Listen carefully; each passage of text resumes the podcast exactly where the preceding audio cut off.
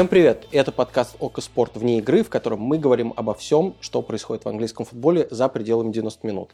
Меня зовут Ваня Калашников, на связи со мной Даша Конурбаева, и специально для нашего друга и коллеги Вадима Лукомского, чью аналитику вы можете слушать каждую неделю на ОККО в программе «Палата лордов», а, сегодня мы будем говорить про лондонский арсенал, за который Вадим, к несчастью для него, по крайней мере в 2021 году, болеет. Даша, скажи, какие чувства вызывает у тебя арсенал прямо сейчас? Очень скомканные, потому что, во-первых, да, мне всегда стыдно перед Вадимом как-то наезжать на Арсенал, потому что, более того, он послушал в прошлый раз э, превью к нашему подкасту и сказал, что я надеялся, что за 30 секунд нельзя ничего плохого сказать про Арсенал, но мы успели и уложились, в общем-то. А, знаешь, я вот была на матче, и это был первый, собственно, матч э, Арсенала с э, полным стадионом, да, который я увидела.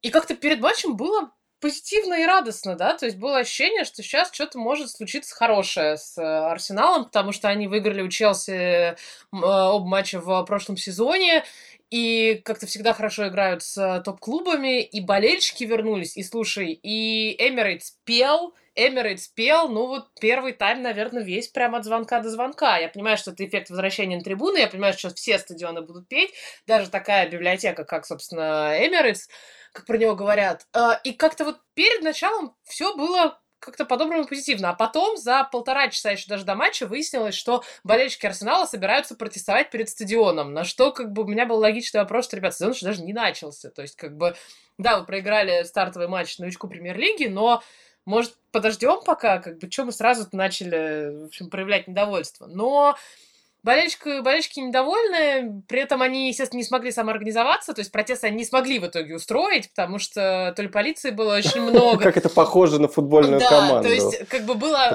было объявлено по соцсетям, что вот они в три соберутся, как-то на центральной площади были какие-то люди, которые сказали, что да, мы пришли сюда, типа, потому что услышали про протест, но в итоге никто как бы ни в три, ни в полчетвертого, ни в четыре как бы ничего не сделал. И в итоге единственное неудовольствие, которое они выразили, это то, что они гулом проводили команду на, э, на перерыв, перерыв, и что они традиционно начали уходить там минут за 10 до финального свистка с трибун. Поэтому не знаю, мне, мне, честно тебе скажу, мне как-то грустно от этого. Мне хочется видеть, что хотя бы в начале сезонов у клубов есть там вера, надежда и любовь. А вот как-то у Арсенала почему-то вот у меня сложилось ощущение такое в воскресенье, что что-то у них как-то вообще уже ничего нету. И понятно, что есть еще недовольство руководством, да, по опросам э, Sky Sports, там Арсенал идет второй с конца по степени того, как фанаты, насколько они довольны руководством. Да, ниже них только Ньюкасл, болельщики Ньюкасла там на 3% довольны, а вот у Арсенала на почти 9, по-моему.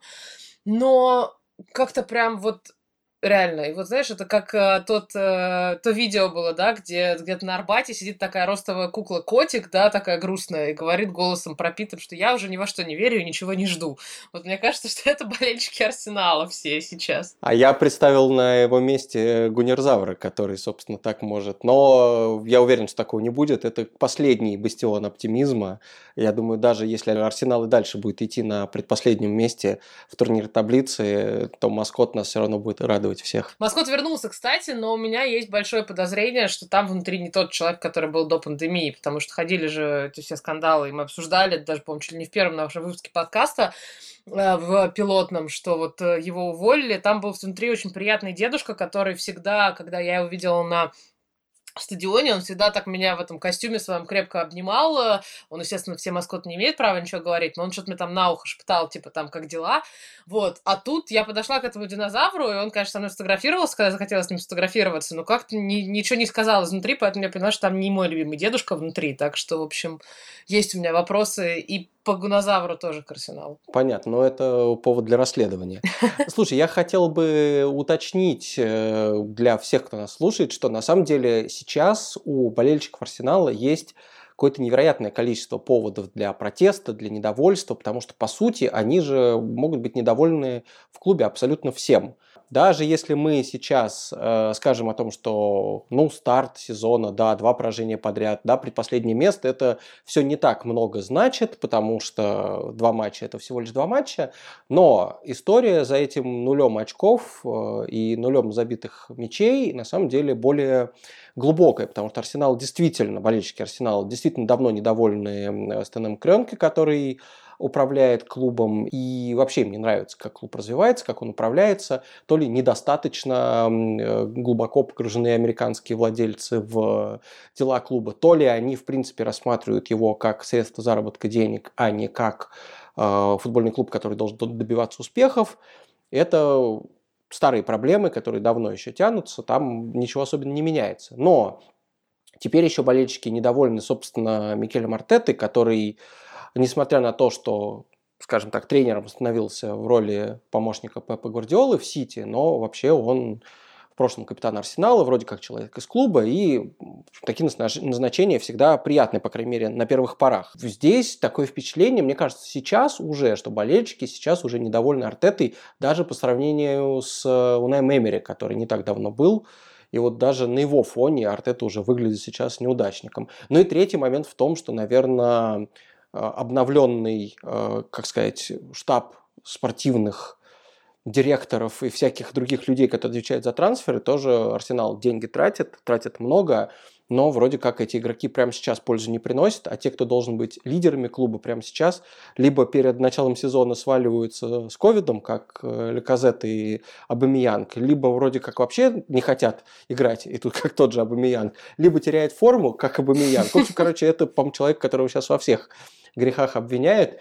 Вот тебе из впечатлений вокруг первых двух туров, и особенно вокруг матча с Челси, как по реакции болельщиков, по вопросам журналистов, как тебе показалось, что является главной причиной недовольства болельщиков сейчас? Это игроки, тренер и то и другое? На что они обращают свой гнев в первую очередь? У меня есть ощущение, что главная причина недовольства болельщиков Арсенала – это болельщики Арсенала, потому что они, вот действительно, несколько человек, с которыми я разговаривала, во-первых, очень тяжело было разговаривать с людьми. Я перед матчем ходила по этой площади, я ходила по внутренностям стадиона, по трибунам, в надежде записать э, чье-то мнение. И в итоге, в общем, это был у нас сюжет в программе э, Палаты лордов про это ну, я подходила, мне кажется, я подошла человеку 15, я спросила перед матчем, я говорю, можно вы поговорите там на камеру с э, там, сами журналистами про ваш клуб? Понятное дело, что не все люди любят э, записываться на камеру. И это нормальная история, что там каждый второй болельщик может отказаться. Но, как правило, в принципе, я вижу по лицам, да, людей, которые, может быть, там, эмоционально изначально чуть более к этому готовы. И обычно не бывает таких проблем. Ну, там, ладно, один отказался, там, двое, трое нашлись. Я действительно обошла 15 человек, 15 человек перед матчем мне сказали, нет, мы не хотим говорить про Арсенал. Я говорю, почему не хотите, это ваш клуб, почему вы не хотите, типа, ну, даже поругать него? Они говорят, не-не, мы не хотим, у нас там, типа, нет ничего хорошего про него сказать. Вот, потом эм, история про все эти протесты, да, которые не складываются в итоге. Один товарищ, э, дяденька лет 50, наверное, мне сказал, говорит, я не понимаю, что они протестуют, потому что весь прошлый сезон орали на руководство, что руководство, например, не тратит много денег, э, и не усиляется, делая из клуба исключительно бизнес. Хорошо, этим летом Арсенал потратил больше всех в АПЛ на трансфер, да, больше даже, чем Манчестер Сити за Грилиша, да, то есть там под 140 миллионов. Все равно, все равно теперь мы недовольны Артетой, значит. После матча был очень странный товарищ, который стоял возле кромки поля, эм, подросток такого, в общем, лет, наверное, действительно, мне кажется, 15-16, с табличкой, что, типа, пора меняться, кронки аут, Артета аут, что сказал, рассказал мне такую душесчипательную речь, что у игроков глаза не горят, что Артета потеряла, потеряла раздевалку, ну, все вот эти вот э, вещи, как, как мы любим, да, когда мы говорим не про тактику, да, и не про какие-то понятные вещи, а говорим вот про такое что-то абстрактное. В общем, глаза не горят теперь у всех, потому что тренер не может мотивировать. Э, я не знаю, мне кажется, что это какое-то вот неудовольствие ради неудовольствия, Перед матчем при этом я еще говорила, у нас было интервью в эфире с э, Мартином э, Киоуном, да, легендой, в общем, Арсенала, а сейчас э, телевизионным, наверное, человеком больше. И вообще, кстати, если вы вдруг не смотрите трансляции ОК заранее, то вы зря это не делаете. С того сезона нам почти на каждый большой матч дают какую-то большую звезду. Вот обещают, что, например, перед матчем Ливерпуль-Челси в следующем туре мне дадут Макманамона, поэтому, в общем, смотрите, мы с легендами в режиме реального времени обсуждаем, что происходит в с их клубом. И вот Мартин сказал, что как бы все нормально у Арсенала, что дайте Артете поработать, что он строит, перестраивает команду, и что, в принципе, в конце прошлого сезона было понятно, во что команда играет, да, Арсенал, в принципе, после Нового года очень хорошую серию выдал, да, Арсенал наладил там защиту как, как, как минимум. А то, что в начале сезона ну, нельзя сказать, что у них сложный календарь, потому что они начинали с Брэнфорда, да, но у них вот сейчас был Челси, в следующем туре у них Сити, и как бы было понятно, что это будет такая, в общем, не очень простая дорога изначально, э, и много клубов, да, которые, в общем, выступают не, не на полную. Мы обсудим, например, еще чуть позже, как Лестер получила авоську от Вестхэма, да, в понедельник тоже, хотя, в общем-то, ничто не предвещало. В общем, я, я не знаю, мне как-то не свойственно начинать кричать, орать и вопить уже после второго тура, хотя, с другой стороны, может быть, наверное, чем, по мнению болельщиков Арсенала, чем быстрее произойдут изменения, тем лучше. Но с другой стороны, ну, не то чтобы как бы кто, если не Артета, да, понятное дело, что тренеров на рынке много, и можно там договариваться с разными людьми. Опять, я все повторюсь, мне прям грустно. Мне грустно, что вот это какая-то, знаешь, бывает, каждый сезон бывают такие клубы, вокруг которого что-то происходит, вокруг которого какие-то там скандалы, неудовольствия, почему-то уже который год подряд этот клуб это Арсенал. Да, это печально, особенно на фоне какой-то довольно продолжительной стабильности, которая была при Венгере. То есть понятно, что пока еще это все достаточно близко к нам, и мы будем это еще долго вспоминать. И даже тот факт, что там команда из года в год выполняла только задачу попадания в, Лиги, в Лигу чемпионов и там иногда брала кубки и редко двигалась куда-то дальше первого раунда плей-офф Лиги чемпионов, все равно та стабильность, я уверен, была для болельщиков и для всех лучше, чем нынешняя стабильность неудач. Но э, я сейчас озвучу мнение тех болельщиков, которые паникуют уже после двух матчей и говорят, что там Арсенал вылетит. Тем более, ты же знаешь, да, что все люди любит очень верить в приметы, особенно футбольные люди, и покупка вратаря Аарона Рэмсдейла, который, в принципе, кажется чрезмерной покупкой, да, то есть вроде как второй вратарь или вратарь, который будет конкурировать с Бернтом Лена за пост первого номера за явно какие-то завышенные деньги, и к тому же он со всеми своими, по-моему, тремя предыдущими клубами вылетал, а с одним э, спасся в одном месте от зоны вылета. И теперь, естественно, все пророчат Арсенал вылет. Еще раз просто сделаю дисклеймер, что это, скорее всего, так не будет. И Рэмсдейл, конечно, лично не виноват. И 0 очков после двух туров ничего не значит. Но я вот просто решил себе представить, а вот можем ли мы вообще представить себе премьер-лигу, из которой вылетает Арсенал? Вот я подумал, что, в принципе, есть же шесть клубов, которые никогда не вылетали. Это ну, большая четверка, плюс Тоттенхэм и Эвертон, которые все сезоны премьер-лиги с 92 года отыграли. Манчестер Сити, который сейчас входит в большую шестерку, он вылетал, по-моему, даже два или три раза в 90-х и начале 2000-х, когда еще не было ни шейхов, э, и кроме братьев Галлахеров, никто за них не болел. Ты, например, считаешь ли ты, что в принципе может такое случиться, что вот все этот беспорядок дойдет до такого абсурда, или деньги, э, хорошие игроки, какое-то чувство, ну не знаю, престижа, что ли. Собственного не... достоинства. Да, да, да. И нежелание там половины основного состава после сезона искать себе новый клуб. Сможет ли Арсенал может ли быть вообще такая ситуация, что он вылетит? Я не думаю, что Арсенал вылетит, э, потому что я была свидетелем того, как э, Лестер был максимально к этому близок после своего чемпионского сезона, да, но все-таки удержался. И если уж Лестер спасся в той ситуации, я думаю, что Арсенал тоже должен. Во-первых, да, это история про деньги, это история про запас прочности. Я думаю, что если все будет совсем плохо, то, конечно, в середине сезона Артету будут менять и пригласят какого-нибудь действительно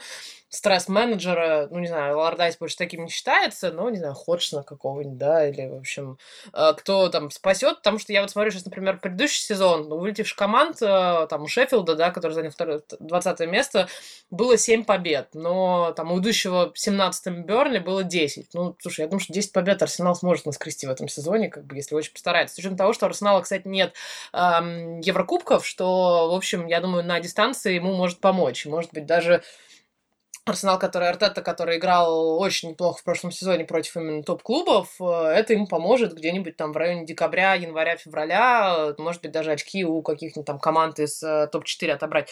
Я ну, я думаю, что гораздо больше претендентов на то, что, то, чтобы вылететь, да, и посыпаться, и все-таки у Арсенала еще и скамейка длинная, то есть, как бы там в случае чего тоже, в общем, решит, я думаю, их э, проблему, хотя, конечно, сейчас видеть его между Норвичем и Ньюкаслом в таблице, там, и под Бернли, это такое себе тоже впечатление. А ты думаешь, что, что, что есть вероятность последить за таким сюжетом в этом, в этом сезоне? С Арсеналом скорее нет, потому что я тоже, я представляю себе какой-то затянувшийся, абсолютно провальный старт, но в случае топ-клубов на такое всегда следует реакция более стремительная, э, и ну, никто не дожидается кризиса полнейшего и полнейшего развала. То есть даже если понятно, что нет контакта между тренером и игроками, если текущий состав не верит в тренера, у них не получается играть по той схеме, которую он ставит, они не в это не вкладываются, теряют мотивацию, и в таких случаях просто ну, неизбежно меняют тренеров,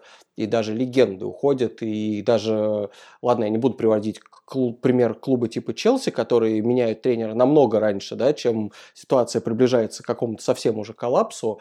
Вот. И, кстати, забавно, да, тоже, что Челси как самый нетерпеливый клуб, клуб с самым нетерпеливым руководством и клуб, который часто даже после победных сезонов со своими тренерами не может договориться там о продлении контракта или о продолжении работы, а у них э, трофеев-то побольше, чем у других клубов, да. тем, тем более, чем у Арсенала. То есть даже с такой тактикой можно выживать. Вот. А Арсенал, ну, как Раньери, да, после чемпионского сезона тоже пришла в какой-то момент пора уходить, несмотря на то, что, кажется, скажем так, масса какая-то болельщиков, общая журналистов и всех сочувствующих Лестеру людей этого не хотели, наверное, да, угу. можно сказать. Но, тем не менее, пришла пора прощаться. Вот. И точно так же, я думаю, что поступит с Артетой. Не, таких, не так уж у него много заслуг перед клубом, не так уж, я думаю, сильно в него верят, если он в какой-то момент э, потеряет просто совсем действительно команду, и она э, будет играть как ну, вот как играть сейчас. Поэтому, конечно, там Арсенал проснется. Стоит зачитать пару вопросов, которые нам поступают. Напомню, что мы собираем перед э, записью подкаста, как правило, в понедельник, каждой неделе вопросы во всех соцсетях ОК, в Телеграме, в Инстаграме, э, в Фейсбуке, ВКонтакте и так далее. И просили как раз вас рассказывать про Арсенал. И вот первые пара вопросов как раз про потенциальных тренеров. Мурат спрашивает, что мы думаем насчет слухов о приходе Конте в Арсенал. И, наверное, тут э, я бы любую фамилию мог подставить, потому что, ну, мы не инсайдеры, к сожалению, все-таки не обладаем какой-то такой информацией.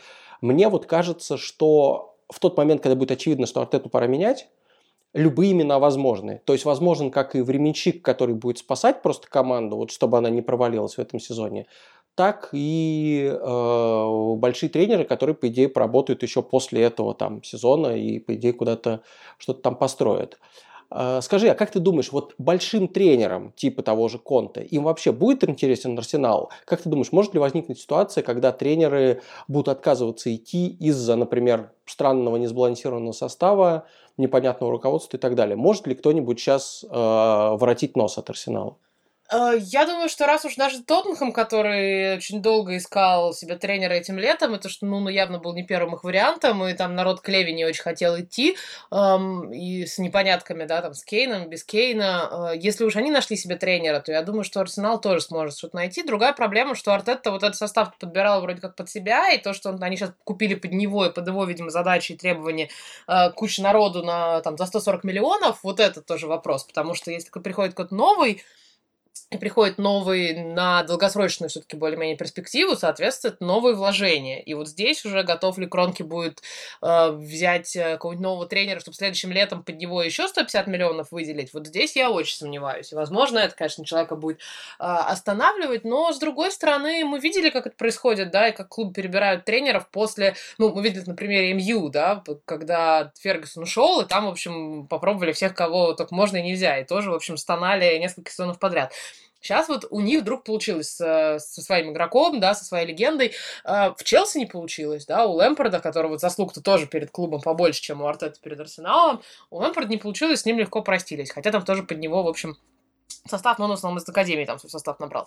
Здесь я думаю, что опять, ну, с точки зрения финансовых вложений, и я думаю, что здесь за Арсенал, конечно же, играет его там мощь, какой-то маркетинговый потенциал, стадион, ну, потому что, опять же таки, Арсенал не Норвич, как бы, ну, то есть, понятное дело, что в Арсенал люди пойдут, да, э, что возможности есть, что, в принципе, как бы людям давали работать, и, в общем, даже в Арсенале не было каких-то там, ну, совсем уж прям внезапных увольнений, каких-то резких телодвижений, поэтому я думаю, что если ну, желающие будут, как бы, и почему нет? Тоже амбициозная задача. Это не то, что клуб с нуля строить, да, это не то, что сейчас, например, в какой-нибудь, ну, даже задача там, типа, там, тренировать Эвертон и Вестхэм, это чуть сложнее, да, была там пару сезонов назад, сейчас вот Моэс пришел, и все, Вестхэм на первом месте у нас теперь. А задача вернуть Арсенал в топ-6, ну, амбициозно, тяжело, там, ну, что делать? Я думаю, что найдутся, конечно, желающие. Не уверен про конта, но, как ты правильно говоришь, тут может кто угодно оказаться на радарах, э, вплоть до перетаскивания кого-то из э, других клубов э, АПЛ. Я уверена, что если уволить Артету, будут разговоры и про эм, и про Роджерса, и про, да и про Мойса того же самого, господи, про кого только нет. Здесь это будет бесконечный такой круговорот в, в контексте слухов-то тренерских, так точно. Тут следующий вопрос, как раз в продолжение того, что ты говоришь. Джордж спрашивает, учитывая, как хорошо Лэмпорт работал с молодыми игроками в дерби и в Челси, смог бы он выправить ситуацию в Арсенале? Как тебе такое дикое предположение? Кажется ли хоть насколько-нибудь разумным? Может ли Лэмпорт появиться в Арсенале? Я бы скорее как бы поверила в Лампорда в Вестхэме, просто с точки там историчности какой-то, да, его, а с Арсеналом-то у него, в общем, связи вообще никаких. Это, э, я так понимаю, что это люди, кто послушали еще действительно выпуск э, Палаты Лорда, потому что Елагин там тоже предложил такой вариант, сказал, что Лэмпорд без работы сидит.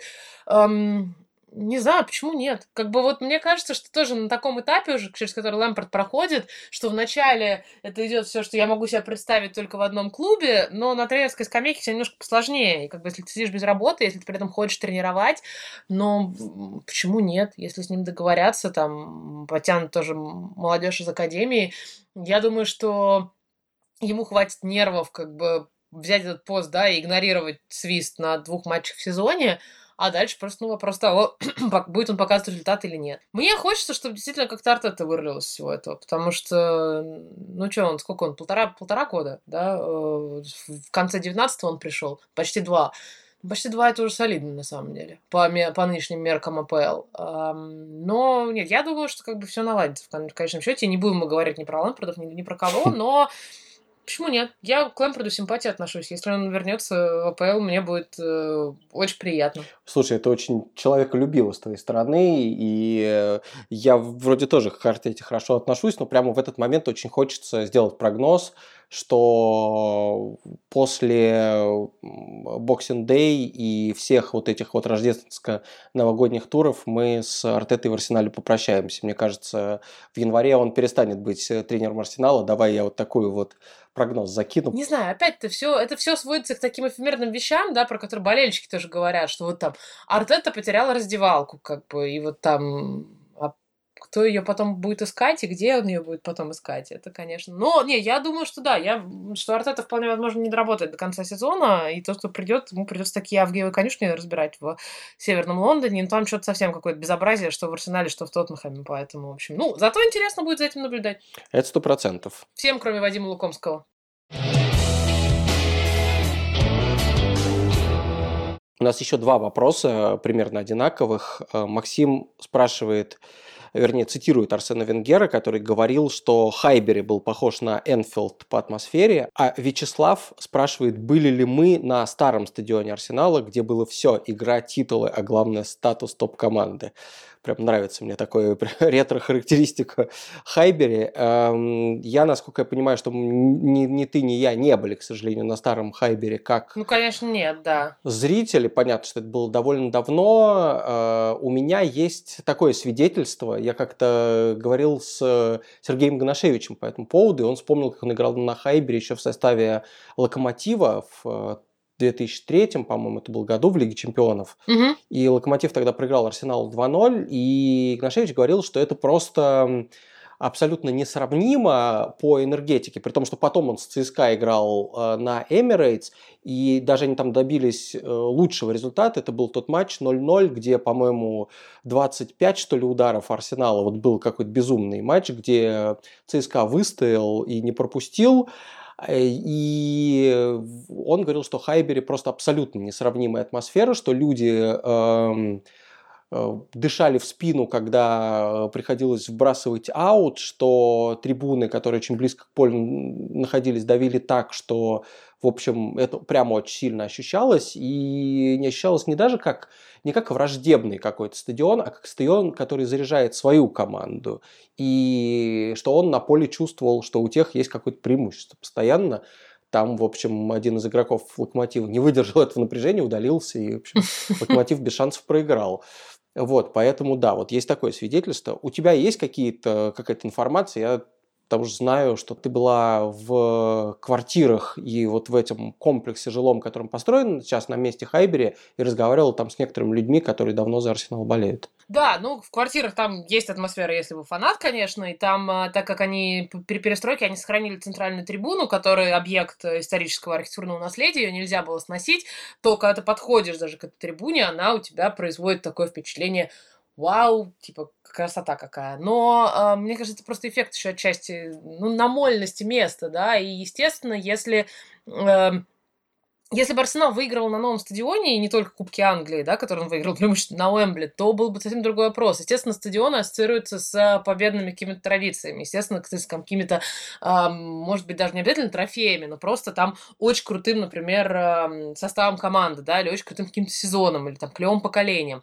Это все было на Хайбере, а теперь, в общем, все болельщики Арсенала, у которых после переезда там было не так много достижений, вот раньше трава была зеленее, да, и трибуны были громче, и все это было атмосфернее. Из того, что я видела по фотографиям, ну, действительно, он очень похож с другой стороны, все эти английские стадионы, да, похожи друг на друга, да, все, которые строились, там еще половина из них в конце 19 века. То есть, ну, там четыре трибуны, Стэнфорд-Бридж сейчас выглядит ровно так же, э, действительно, и Энфилд выглядит примерно так же до реконструкции я допускаю, да, что он был атмосфернее, но мне кажется, что это еще история, что в принципе футбол был атмосфернее, да, там лет 30-40 назад, чем сейчас. Просто в этом много причин, там, начиная от цен на билеты, и что как бы те люди, которые готовы прям глотки рвать, они не могут себе это позволить, а идут люди, которые покупают там за тысячу фунтов сезонные абонементы и сидят потом в ложе, кушают, значит, фуагра со, со всяким, в общем, э, сыром санкционным. А, плюс, э, я не знаю, ну, то есть там, на развитие социальных сетей, да, можно тоже ругаться, что народ там стоит и в Инстаграм фоточки выкладывает, а не болеет за команду. Поэтому то, что Хайбери был атмосфернее, я думаю, что да. Э, но это все зависит от тоже от того, как команда выступает. То есть здесь очень мне кажется, не так много стадионов и не так много болельщиков, которые могут, вот когда команда прям долгий промежуток времени выступают плохо, когда они все равно могут приходить и гнать ее вперед, как в первый раз, как будто они там камбэчат против Барселоны, да. Здесь, э, ну, это есть, есть в этом связь. И, то есть э, как бы выступают плохо, но становится плохо. Вот тоже в начале первого тайма против Челси отлично было. Я действительно удивлялась тому, что как бы что-то Эмиратс, ну, Эмиратс всегда, да, это самая известная кричалка гостевых фанатов, которая происходит на нем, это типа is this a library? То есть, типа, это что, библиотека? Потому что на Эмирис всегда это один из самых тихих и не атмосферных стадионов, ну, потому что там самые дорогие абонементы еще, это тоже связанная вещь. Но в первом тайме, прямо после возвращения, что ура, мы все вернулись, у нас снова много тысяч здесь, он даже был, в принципе, почти полный, хотя там на верхнем ярусе были какие-то проплешины. Атмосфера была. Э, когда начали проигрывать 2-0, атмосфера перестала существовать, народ потянулся к выходу. Ну, это мы же всегда постоянно говорим, что футбол это очень эмоционально заряженная вещь, для болельщиков в том числе. И здесь э, э, их отчасти можно понять, да, я сама болельщик, когда у тебя, условно, например, была там тяжелая неделя на работе, да, ты приходишь на футбол, и у тебя еще на футболе, типа, все плохо. Ну, ты можешь, конечно, находить какие-то внутренние ресурсы в себе и все равно продолжать поддерживать команду, но это нужен очень высокий уровень внутреннего оптимизма. Поэтому у болельщиков Арсенала внутреннего оптимизма не происходит в последние пару сезонов. Поэтому Хайбери, да, я думаю, что был крутой, и все сторожилы тоже с удовольствием скажут, что он был э, крутой. Э, но вот как-то, да, Эмирейтс нужны просто какие-то новые не знаю, победы, новые достижения, новые рекорды, чтобы он тоже был намоленный и клевый. Перебираемся с одного э, печального стадиона на другой печальный стадион, на а, Олимпийский э, в Восточном Лондоне. Там, правда, было довольно радостное событие, потому что Вест Хэм э, обыграл Лестер со счетом 4-1, и Микаэл Антонио. Слушай, как его называют вообще англоязычные люди? Потому что я его называю то Майкл Антонио, то еще как-то. Скажи, как человек, который наверняка слышит это со стороны, как правильно произносить его имя? Слушай, мне кажется, что его англичане в основном называют Майкл, да. То есть так-то многие про него вообще пишут там чуть ли не как Микаил, да. То есть, но тут уж это на, на, на, ваше, на ваше усмотрение. Вообще все его фанаты просто Антонио ему кричат, поэтому, в общем, здесь обходится без э, имени. Окей, okay, хорошо. Майкл Антонио пусть будет, так, так будет нам всем проще, и ему, возможно, тоже, когда он послушает этот подкаст, чтобы он не думал, как там русские люди о нем отзываются. Он э, стал лучшим бомбардиром Вестхэма в истории премьер-лиги. Честно говоря, э, при всей огромной симпатии к нему как игроку, а меня вот как-то вот прям поражает, что фактически лучшим, э, ну не только лучшим бомбардиром, а еще и лучшим нападающим нынешнего Вестхэма, который вот прямой собрался и уже там, второй сезон подряд очень хорошую игру показывает, стал человек, которого в какой-то момент ну, считали крутым игроком просто потому, что он умеет быстро бегать и хорошо прыгать, и ставили на роль там латерали, который весь фланг закрывал, и куда только не ставили. А тут выяснилось, что несмотря на все э, покупки дорогостоящие, которые Вестхэм делал именно перебирая нападающих, там и Себастьяна Аллера из Бундеслиги, по-моему, за 30 миллионов брал, и, значит, пытался карьеру Чичерито возродить. В общем, было много еще других попыток. И, конечно, на этом фоне, что главным забивным нападающим стал парень, которого затыкали дыры в составе, это очень круто. И это он молодец, и Моис молодец.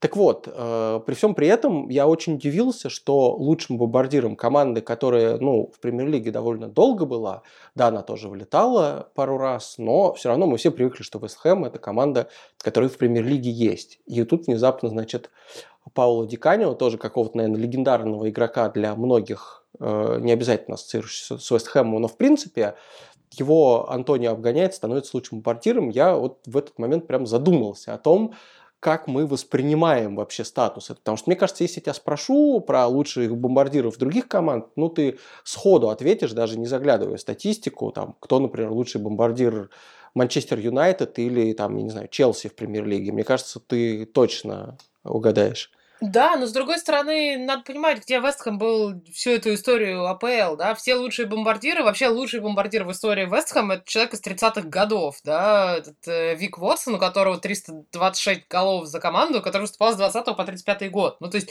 Ну это как раз нормально, тогда действительно забивали много, очень много голов, и таких людей, они всегда были в истории своих команд, потом их обогнали. Я тут имею в виду скорее премьер-лигу, потому что это как-то все-таки обозримое какое-то прошлое, и всегда кажется, ну, не может быть, что человек, который совсем недавно появился в команде, буквально несколько сезонов играет, что он лучший бомбардир в ее истории, меня это прям шокировало. Ну, слушай, у него, с другой стороны, если посмотреть на статистику, у него седьмой сезон в Вестхэме, то есть, ну, седьмой сезон это не, не вчера пришел, то есть, у него вот было два последних сезона, когда он забивал по 10 голов, и там во втором, по-моему, или в первом он там тоже там 8, 10, 9 забил у него, опять, мы говорим про цифры, это, это небольшая цифра, у него 49 голов за Вестхэм, как бы это не...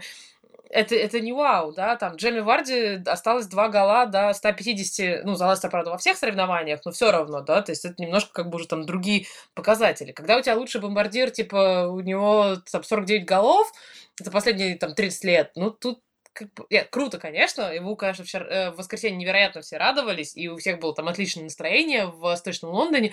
Но это как бы ну, немножко показывает, да, мне кажется, уровень клуба. Это как говорить, не знаю, что такое Джек Грилиш лучший бомбардир Астон Виллы в, в истории АПЛ. Ну, да, за него там сколько, там 30 голов, да, был бы за там, все эти годы. Условно, я сейчас цифры с головы набираю как бы здесь, ну, Вест Хэм подтянулся наверх не, не так давно, да, там у него сезон при Биличе был, когда они какое пятое место, по-моему, заняли, да, и это было прям эффект вау. А, и сейчас тоже то, что они подтягиваются, и там какой-то как момент сезона могут идти там в топ-4, для них это тоже как большой рост. Поэтому, э, нет, ну, клево, как бы к Антонио вообще тоже за него радостно, за его празднование раз, радостно отдельно, которое облетело, конечно, все социальные медиа и сделало, в общем, мне кажется, историю в воскресенье. Если вы не видели, то посмотрите обязательно. Он отпраздновал с картонной фигурой себя. То есть я не до конца, понятно, э, протащил он ее сам на стадион или нет. Мне кажется, просто у кого-то из болельщиков он ее от, отобрал, это значит, картонную фигуру себя, и он поднял ее над головой, и получилось, в общем, как э, сцена из э, грязных танцев. В общем, такое некоторое самолюбование, но мне кажется, что это тот повод, когда можно, да, то есть они обыграли Лестер 4-1, у всех было прекрасное настроение, болельщики после этого еще там минут 15 орали после окончания матча и пели песню, что мы э, наверху турнирной таблицы, да, что, конечно, немножко странно, петь после второго тура, но Вест Хэм действительно лидирует турнирной таблице АПЛ сейчас. Да, такая вот как бы маленькая, немножко внутриковая радость, когда всего 49 голов, но Главное, что они потом к результатам приводили. Если Вест Хэм действительно в этом году сможет э, тоже составить конкуренцию хотя бы в борьбе за место в топ-6, да, в Еврокубках, то почему нет? Плюс у них тоже, у них же Лига Европы впереди, поэтому будет интересно.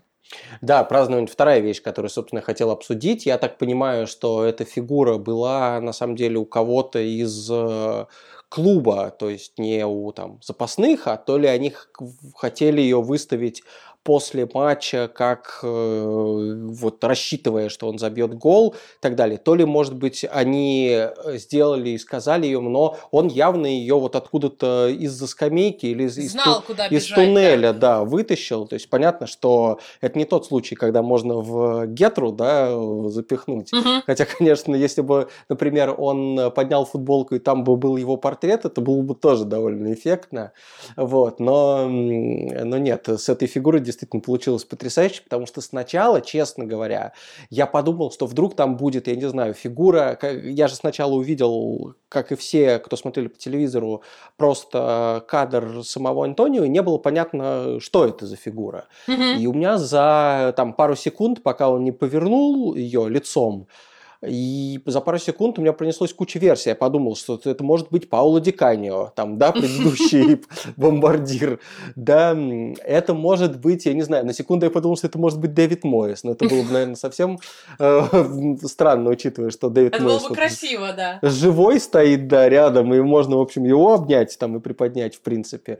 Вот, потом я подумал, что, может быть, это какой-нибудь, там, не знаю, родственник Антонио, которому он посвящает свое достижение, хотя в данном случае, конечно, картонная фигура э, какого-нибудь родственника выглядит, ну, наверное, немножко перебором. Но оказалось все просто. Какой еще болельщик, может быть, знаешь, как да, посвящают, там, если как Ну, или болельщик да. легендарный Вестхэма, да. Но главное, что не дошло до того, чтобы, но, что он начал там эту картонную фигуру целовать, например, как Бэджик. Это, наверное, было бы уже нарциссизмом какого-то высшего пошиба. Вот. Но картинка, безусловно, эффектная. Как э, я думаю, что это для премьер-лиги будет, знаешь, на уровне Месси со своей майкой, которую он показывает болельщикам Реала в классика, что-то в этом роде. Рад, что такое произошло. Слушай, напоследок у нас пара вопросов э, наших любимых, которые не имеют отношения к результатам и ко всему остальному. Ура! Эм, нас спрашивают, э, сначала меня, наверное, спрашивают, я быстро на это отвечу, э, в чем главное отличие испанской футбольной культуры от английской? Семечки, семечки, я знаю правильно, я знаю правильный ответ, это семечки. Это первый правильный ответ, действительно. В, в Испании ужасно любят семечки и грызут их на стадионах. Есть легенда, что даже какие-то советские танкисты это во время гражданской войны завезли эти семечки, научили людей плохому. Потом они долго при Франко были запрещены, и вроде как на стадионах можно было, э, как на таких островках свободы, эти семечки щелкать. И, в общем, остались такой привычкой, действительно, стадион иногда уходишь, у тебя все, э, все ботинки засыпаны семечками. А, но второе такое довольно важное отличие, что на английских стадионах обычно громче слышно выездных фанатов, потому что это самые такие, в общем, отъявленные преданные болельщики, которые не жалеют, в общем, себя и, и не жалеют выпитого пива на выезде, и поэтому просто способны 90 минут что-то что кричать, вне зависимости от результата. А вот на испанской на испанском футболе из-за того, что расстояния довольно большие по сравнению с Англией, и из-за того, что матчи из-за жары большую часть сезона назначают на очень позднее время, культура вообще такого вот выезда, особенно дальнего выезда, не сильно развита, и поэтому иногда даже там на матче, не знаю, Реала куда-нибудь на юг э, Испании или на север Испании могут приехать ну, максимум 100-150 человек, а то и меньше. И поэтому выездные болельщики это какие-то такие герои, э, и которые просто физически не могут переключать, переключать домашний стадион. Поэтому как-то вот выездное боление и все, что вокруг него э, в Испании сильно-сильно редуцировано. Так, ну а второй вопрос точно к тебе. Это э, Михаил спрашивает, как на матчах э, АПЛ обстоят дело с продажей пива? Есть ли у лиги спонсорский контракт с определенным производителем или на разных стадионах продается разное пиво? И как вообще это устроено? А, на разных стадионах продается разное пиво, контрактов никаких нет. Каждый поэтому наливает все, что гораст, и там обычно не ограничивается каким-то одним вариантом. Там есть еще какой-то сидр почти всегда. Пиво всегда продается под трибунки, пиво можно пить в неограниченном количестве, пиво нормальное, то есть, ну, в смысле, алкогольное, а не, как иногда продают, да, безалкогольные всякие варианты. Главное, с ним нельзя выходить на трибуну, то есть везде перед выходом на э, трибуну, на сектор у вас написано, что типа никакого алкоголя, потому что главное, чтобы она не попала в телевизионную трансляцию. То есть это вот такое первое основное правило. Пиво будет продаваться везде в подтрибунках. Тут из интересного, ну вот Тоттенхэм, например, прям даже контракт наладил с одной из местных пивоварен, и даже, по-моему, не с одной. И у них вот на фанатской трибуне за воротами несколько прям пабов там внутри. То есть там действительно хорошее, хорошее крафтовое модное пиво, э, все очень красиво и прекрасно сделано, очень, э, в общем, э, вкусно все это. И действительно, как, как, как прям в пабе сидишь, и причем в таком не э, замызганном, да, и каком-то таком стареньком и задрипанном, а прям в красивом модном э, пабе. Потом, в общем, пиво это все напился и пошел дальше футбол смотреть. Эм, проблем это не вызывает. Мне кажется, действительно, англичанам, э, как, во-первых, люди, когда, особенно если мы говорим про премьер-лигу, когда люди заплатили все-таки достаточно большие деньги для того, чтобы попасть на стадион, ну, надо быть совсем отбитым на голову, да, чтобы прийти напиться там, да, еще до начала, до стартового свистка, и как бы, чтобы тебя увели потом, и что ты ничего вообще не запомнил. Эм, пьют, да, но как-то не, не агрессивят, да, и есть вот эта же традиция, что самые опасные такие, взрывоопасные матчи, такие дерби, да, их всегда ставили в субботу на утренний киков на 12.30 утра, именно для того, чтобы народ не успевал напиться. народ все равно успевает напиться, как бы тут главное, раньше, раньше встанешь, раньше выйдешь, да, раньше начнешь как бы с 9 утра, и уже к 12.30 все хорошо у тебя будет. Поэтому пьют, но как-то проблем никаких не вызывает, и мне кажется, что это очень э, гармонично происходит, это такая неотъемлемая часть. Мне при этом вот не, не кажется, что это превращается в свинарник, да. Это иногда превращается в свинарник на больших турнирах, потому что на чемпионате Европы, вот на полуфинале со сборной Англии, Англия-Дания, там немножко, конечно, народ ушел вообще в отрыв э, еще до матча, и там вот э, было, может быть, давно забытое ощущение, да, может быть, кстати, я про это так говорю, потому что я редко хожу по трибункам, где фанаты именно, но вот на Уэмбли было что после матча я выходила с стадиона, и